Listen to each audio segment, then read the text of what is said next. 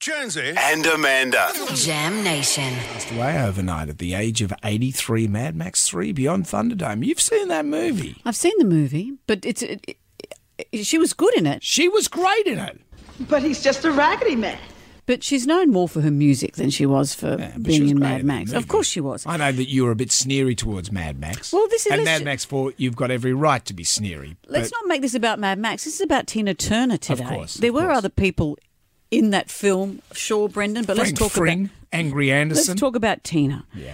Um, there was a documentary that was released last year called Tina, where she spoke frankly about how hard parts of her life had been. Just have a listen to part of the trailer. Look what I have done in this lifetime with this body. I'm a girl from a cotton field that pulled myself above what was not taught. I had an abusive life. There's no other way to tell the story. Buddhism was a way out.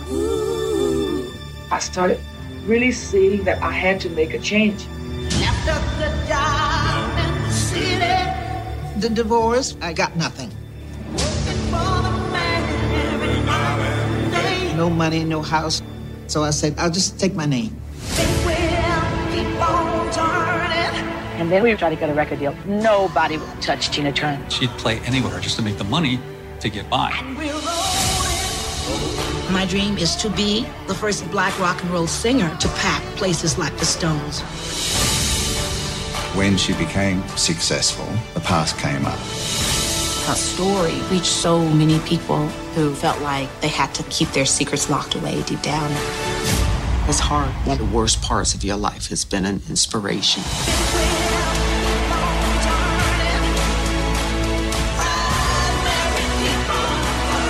No, I don't consider it a comeback.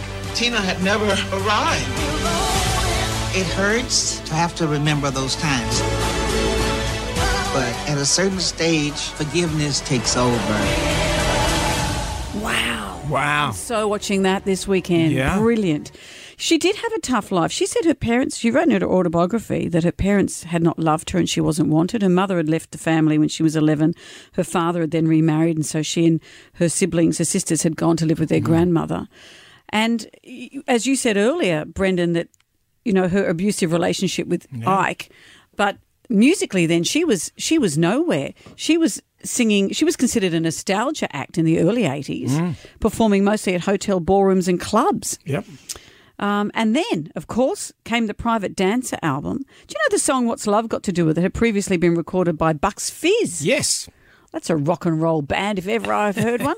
If you're taking songs from Bucks Fizz, well, you know you're in trouble. But that album redefined her and relaunched her. And as she said in that doco, she wanted to be the first black female singer to pack stadiums like the Stones did. And boy, did she do that. that uh, biography, What's Love Got to Do with It? There's a there's a part in it that's really heartbreaking, and it's after Ike has beaten her black and blue, and she runs away. She's got nowhere to go. She's got no money. She's a world famous singer. She goes to a hotel, and she's been beaten black and blue. And she says to the concierge, "My name is Tina Turner. I have no money. I have no place to go." And and the guy put her up for free in the hotel.